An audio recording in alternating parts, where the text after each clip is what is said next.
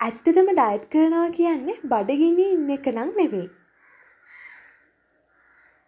Diet කරනවා කියන්නේ අපිට දෛනිකව අවශ්‍ය වන සියලුම පෝෂ්‍ය පදාර්ථ ගනිමින් අධික කාබෝහයිඩ්‍රේට් තෙල් පිටි සීනි සහිත ආහාර අවම කර ගනිමින් නිසි සමබල ආහාර වේලක් ලබා ගැනීමයි.